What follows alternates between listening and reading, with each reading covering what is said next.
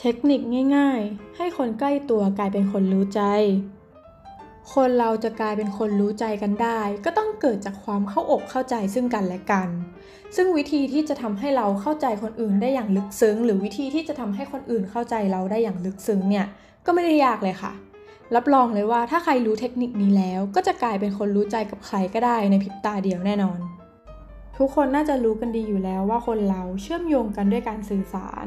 ไม่ว่าจะเป็นการพูด การเขียน การทำท่าทางต่างๆ ก็นับเป็นการสื่อสารทั้งหมด ซึ่งการสื่อสารเนี่ยจริงๆ ก็จะแบ่งเป็น 3 ส่วน คือส่วนของภาษาพูด 7%ส่วนของน้ำเสียง 38%แล้วก็ส่วนของภาษากายอีก 55%ซึ่งจะเห็นได้ว่าภาษาพูดที่เราพูดออกมาเป็นคำพูดเนี่ยค่ะ เป็นส่วนแค่น้อยนิดในการสื่อสารเท่านั้นเอง คือไม่ว่าคนเราจะพูดประโยคเดียวกันเป๊ะๆเลยนะ แต่ว่าใช้น้ำเสียงหรือท่าทางที่แตกต่างกัน มันก็แสดงถึงความหมายที่แตกต่างกันอย่างชัดเจน ไม่เชื่อลองดูประโยคตัวอย่างนี้นะคะ ขอบคุณนะขลังไม่ต้องก็ได้ น้ำเสียงกระแทกกระแทกห้วนๆพร้อมกับสีหน้าเวียงเวียง อาจจะสะบัดผมทีนึง ก็อาจจะแปลไปเป็นความหมายอย่างหนึ่งถูกไหมคะ แต่ถ้าสมมติว่าประโยคเดียวกันเป๊ะๆเนี้ยถ้าอีกคนหนึ่งพูดด้วยความนุ่มนวลนอบน้อม แสดงสีหน้าท่าทางของความเกรงใจ อาจจะมีท่าทีที่แบบโค้งตัวเล็กน้อย แล้วพูดว่า ขอบคุณนะคราวหลังไม่ต้องก็ได้นะ เห็นไหมเราก็จะรู้สึกได้เลยว่าความหมายมันแปลไปอีกด้านหนึ่งที่แบบตรงข้ามกันด้วยซ้ำเลย ดังนั้นเราก็จะเห็นได้เลยว่าน้ำเสียงกับท่าทางของภาษากายเนี่ยค่อนข้างมีผลกับการสื่อความหมายมากเลยทีเดียวค่ะ แล้วการสื่อสารก็มักจะมีความคิดเห็นปนอยู่กับข้อเท็จจริงเสมอ สิ่งที่คนคนหนึงสื่อออกมา ก็เลยจะถูกปรุงแต่งด้วยอารมณ์ แล้วก็ความรู้สึกนึกคิดของผู้พูดเข้าไปเยอะเลย ถ้าเราเป็นผู้ฟังก็ต้องพยายามแยกแยะให้ออกว่าอะไรคือข้อเท็จจริง หรืออะไรคือความคิดเห็นให้ได้ เพื่อที่จะได้รับรู้ถึงความรู้สึกแล้วก็ความต้องการที่แท้จริงของผู้พูด เช่น ถ้ามีคนหนึ่งมาพูดกับเราว่า เพื่อนของเขาเป็นคนพูดมาก จะเห็นได้เลยว่านี่คือความคิดเห็นล้วนๆเลยค่ะ เราจะไม่สามารถรู้ได้เลยว่า จริง ๆ แล้วอะคนที่เพื่อนของคุณพูดถึงเนี่ยเขาทำอะไรถึงทำให้ผู้พูดรู้สึกแบบนั้น แล้วถ้าสมมุติว่าเราเอาข้อเท็จจริงมาแกะดู ก็อาจจะกลายเป็นว่า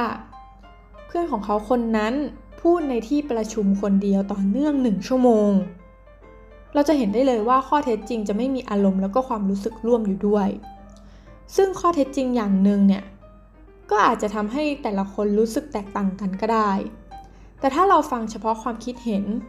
เราจะนึกข้อเท็จจริงไปในเชิงเดียวกับอารมณ์ของผู้พูดมากกว่า เพราะว่าผู้พูดใส่สำเนียง โทนเสียง แล้วก็ท่าทางต่างๆ เข้าไปในนั้นด้วย ลองดูอีกตัวอย่างหนึ่ง เช่น ถ้ามีคนพูดว่า แฟนฉันเจ้าชู้มาก แค่คุณฟังก็คงรู้สึกได้เลยว่าคนพูดเนี่ยน่าจะกำลังหึงหวงแฟนอยู่แน่เลย คนฟังก็ไม่รู้หรอกว่าแฟนเขาไปทำอะไรมา ถึงทำให้คนพูดรู้สึกแบบนั้น พอลองมาฟังข้อเท็จจริงนะคะ แฟนฉันมองหน้าผู้หญิงคนอื่นในร้านอาหารเป็นเวลา 5 นาที เป็นไงคะ พอฟังข้อเท็จจริงแล้วอะคุณอาจจะรู้สึกว่าแฟนคนเนี้ยเจ้าชู้ก็ได้ หรือบางคนฟังก็อาจจะไม่ได้รู้สึกถึงความเจ้าชู้ก็ได้ถูกไหม แต่ถ้าสมมุติว่าเรารู้ข้อเท็จจริงก่อนข้อเท็จเห็นล่ะ เราอาจจะรู้สึก แตกต่างไปแบบนี้ก็ได้ อย่างตัวอย่างเช่น แฟนโทรมาหาสามรอบในระยะเวลาหนึ่งชั่วโมง ข้อเท็จจริงแบบนี้สามารถตีความได้หลากหลายมาก บางคนอาจจะรู้สึกว่า แฟนฉันเป็นห่วงฉันมาก หรืออาจจะรู้สึกว่า แฟนฉันโทรจิกจังเลยเนี่ย ซึ่งต่างคนก็ต่างคนละขั้วไปเลย ดังนั้นถ้าเราจะเจออะไรมา มันก็ไม่สำคัญเท่าสิ่งนั้นจะทำให้เรารับรู้แล้วก็รู้สึกกับมันยังไงค่ะ บางคนก็ปากไม่ตรงกับใจ ต้องการอย่างหนึ่งแต่ก็พูดอีกอย่างหนึ่งหรือบางทีก็พูดอะไรออกมาโดยที่ไม่รู้ความต้องการของตัวเองด้วยซ้ำเช่นทำไมมาสายตั้งครึ่งชั่วโมง พร้อมกับสีหน้าที่ไม่พึงพอใจเท่าไหร่ ถ้าเราลองมาวิเคราะห์ประโยคนี้กันดูจริง ๆ ก็จะรู้ว่า ผู้พูดเขาไม่ได้อยากรู้สาเหตุของการมาสายมากมายเท่าไหร่หรอก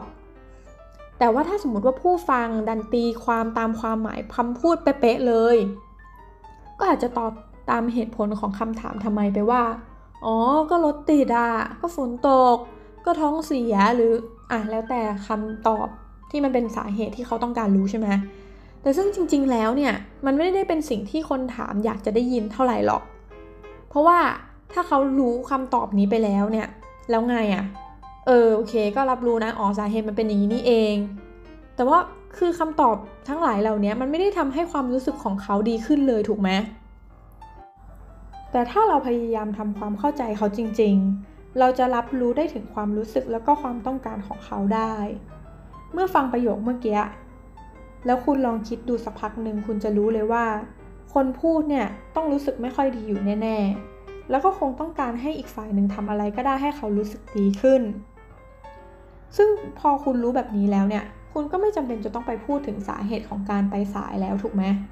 เออไอคำตอบแรกเนี่ยก็ไม่ต้องตอบแล้ว เพราะว่าจริงๆอะเขาไม่ได้รู้เขาไม่ได้รู้สึกแบบนั้น เขาไม่ได้ต้องการให้คุณตอบคำถามเขาตรงๆ แบบนั้นสักนิดเดียวเลย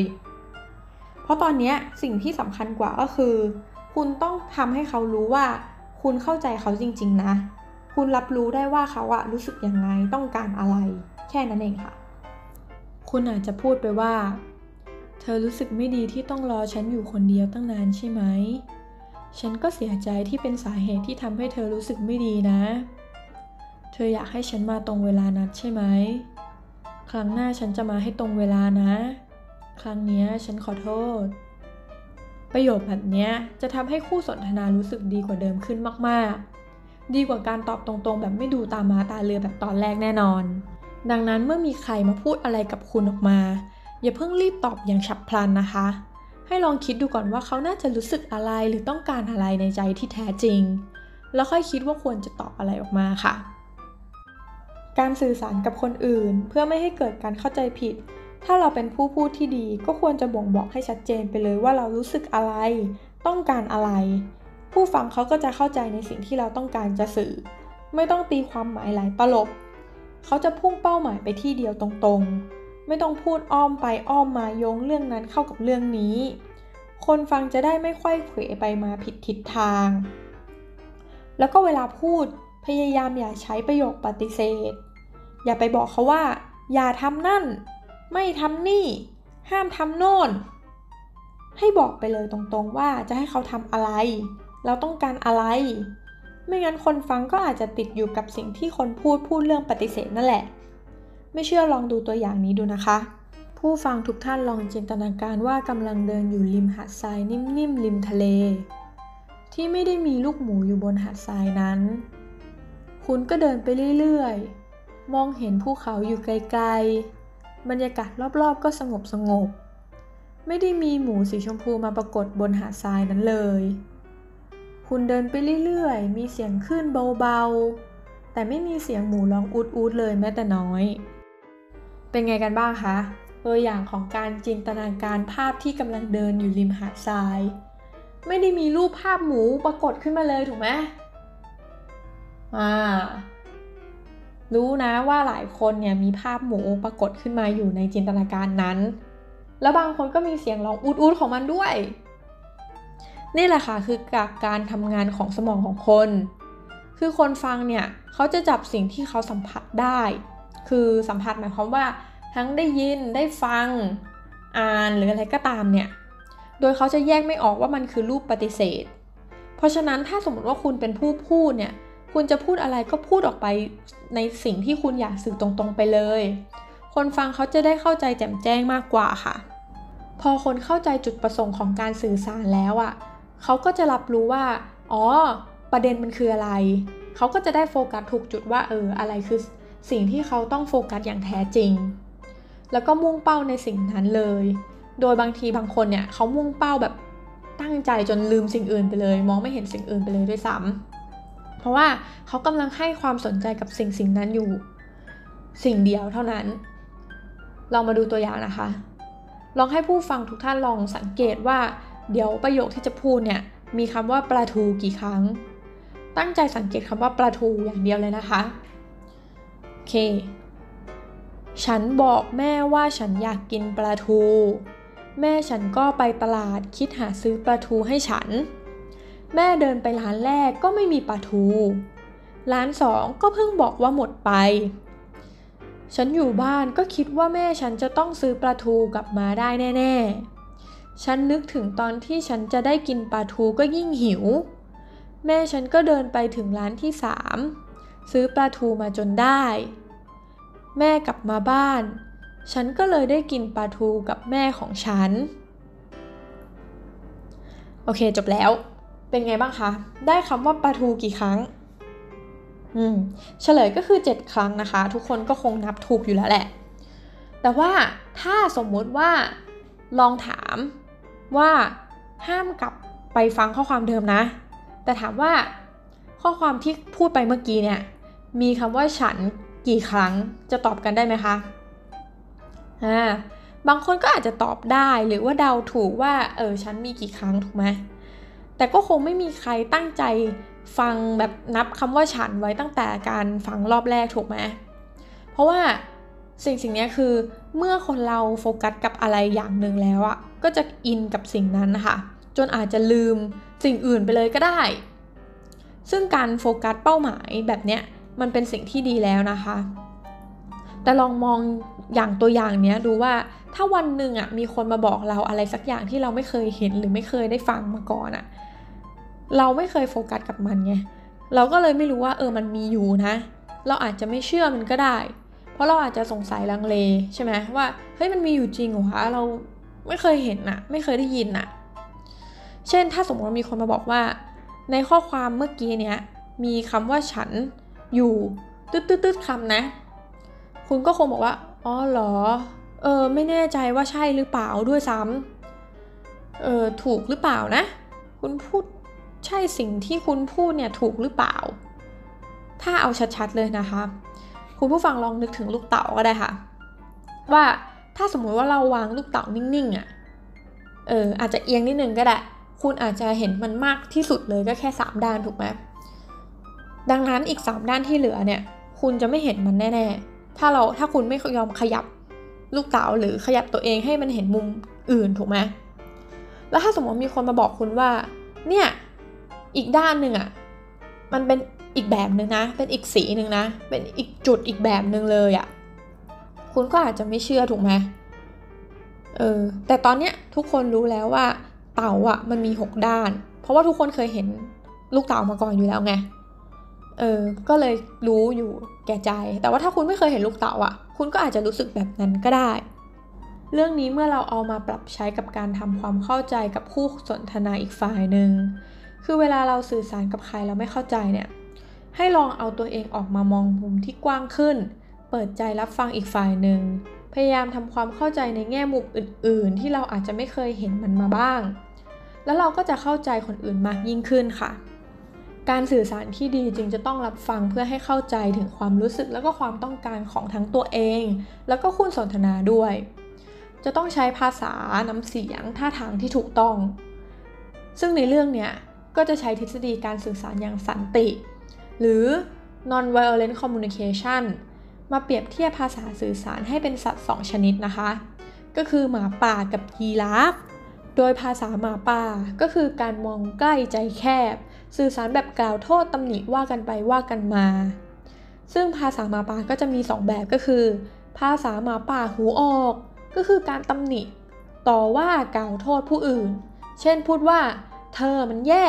เธอนั่นแหละ เพราะเธอนั่นแหละ เธอมันโง่ กับอีกแบบหนึ่งก็คือภาษามาป่าหูเข้า เป็นการตำหนิต่อว่ากล่าวโทษตัวเอง เช่น เออ ฉันมันผิดเองอะ่ะ ฉันมันไม่ได้เรื่อง ฉันมันแก่แล้วก็หมดสภาพแบบนี้แหละ กับอีกแบบหนึ่งก็คือภาษายีราฟภาษายีราฟก็คือการมองไกลใจกว้าง ใช้ปัญญาแล้วก็ความกรุณาพูดอย่างเข้าใจความรู้สึกแล้วก็ความต้องการ ซึ่งยีราฟก็จะเป็น 2 แบบเหมือนกันก็คือ ภาษายีราฟหูออก จะเป็นการเข้าใจความรู้สึกและความต้องการของผู้อื่น โดยเป็นการพูดว่า นี่คุณรู้สึกเหนื่อยต้องการการพักผ่อนใช่ไหม กับอีกแบบก็คือภาษายีราฟหูเข้า เป็นการเข้าใจความรู้สึกและก็ความต้องการของตัวเอง โดยอาจจะพูดว่า ฉันรู้สึกสับสน แล้วก็อยากได้ความชัดเจนจังเลย ตัวอย่างของการสื่อสารภาษาหมาป่าแล้วก็ภาษายีราฟเช่น ฉันพูดว่า อะไรอะไรก็ลงที่ฉัน เคยฟังเหตุผลกันบ้างไหมเนี่ย การตอบสนองของเราจะแตกต่างกันขึ้นอยู่กับภาษาที่เรากำหนดที่จะสื่อสารก็คือ เช่น ถ้าพูดแบบภาษาหมาป่าหูออก อาจจะพูดว่า ก็เธอมันทำอะไรห่วยๆไง ไม่เห็นจะมีอะไรดีสักอย่างเลย หรือถ้าพูดแบบ ภาษามาปาหูเข้าอาจจะพูดว่า ฉันไม่ได้ฟังเธอเลยเหรอเนี่ย ฉันเป็นเป็นแฟนที่ไม่เอาใจใส่เธอเลย ฉันมันแย่จริง แต่ถ้าสมมติว่าใช้ภาษายีราฟแบบยีราฟหูออก อาจจะพูดว่า เธอน้อยใจต้องการระบายใช่ไหม หรือถ้าเป็นยีราฟหูเข้าฉันฟังแล้วกังวลใจจังเลย อยากให้เธออธิบายหน่อยว่ามันเกิดอะไรขึ้น จะเห็นได้ว่าถ้าเราใช้ภาษาแบบภาษาหมาป่าหูออก ก็คงจะบ้านไหม้ไปเลยก็ได้ แต่ถ้าใช้ภาษาแบบหมาป่าหูเข้า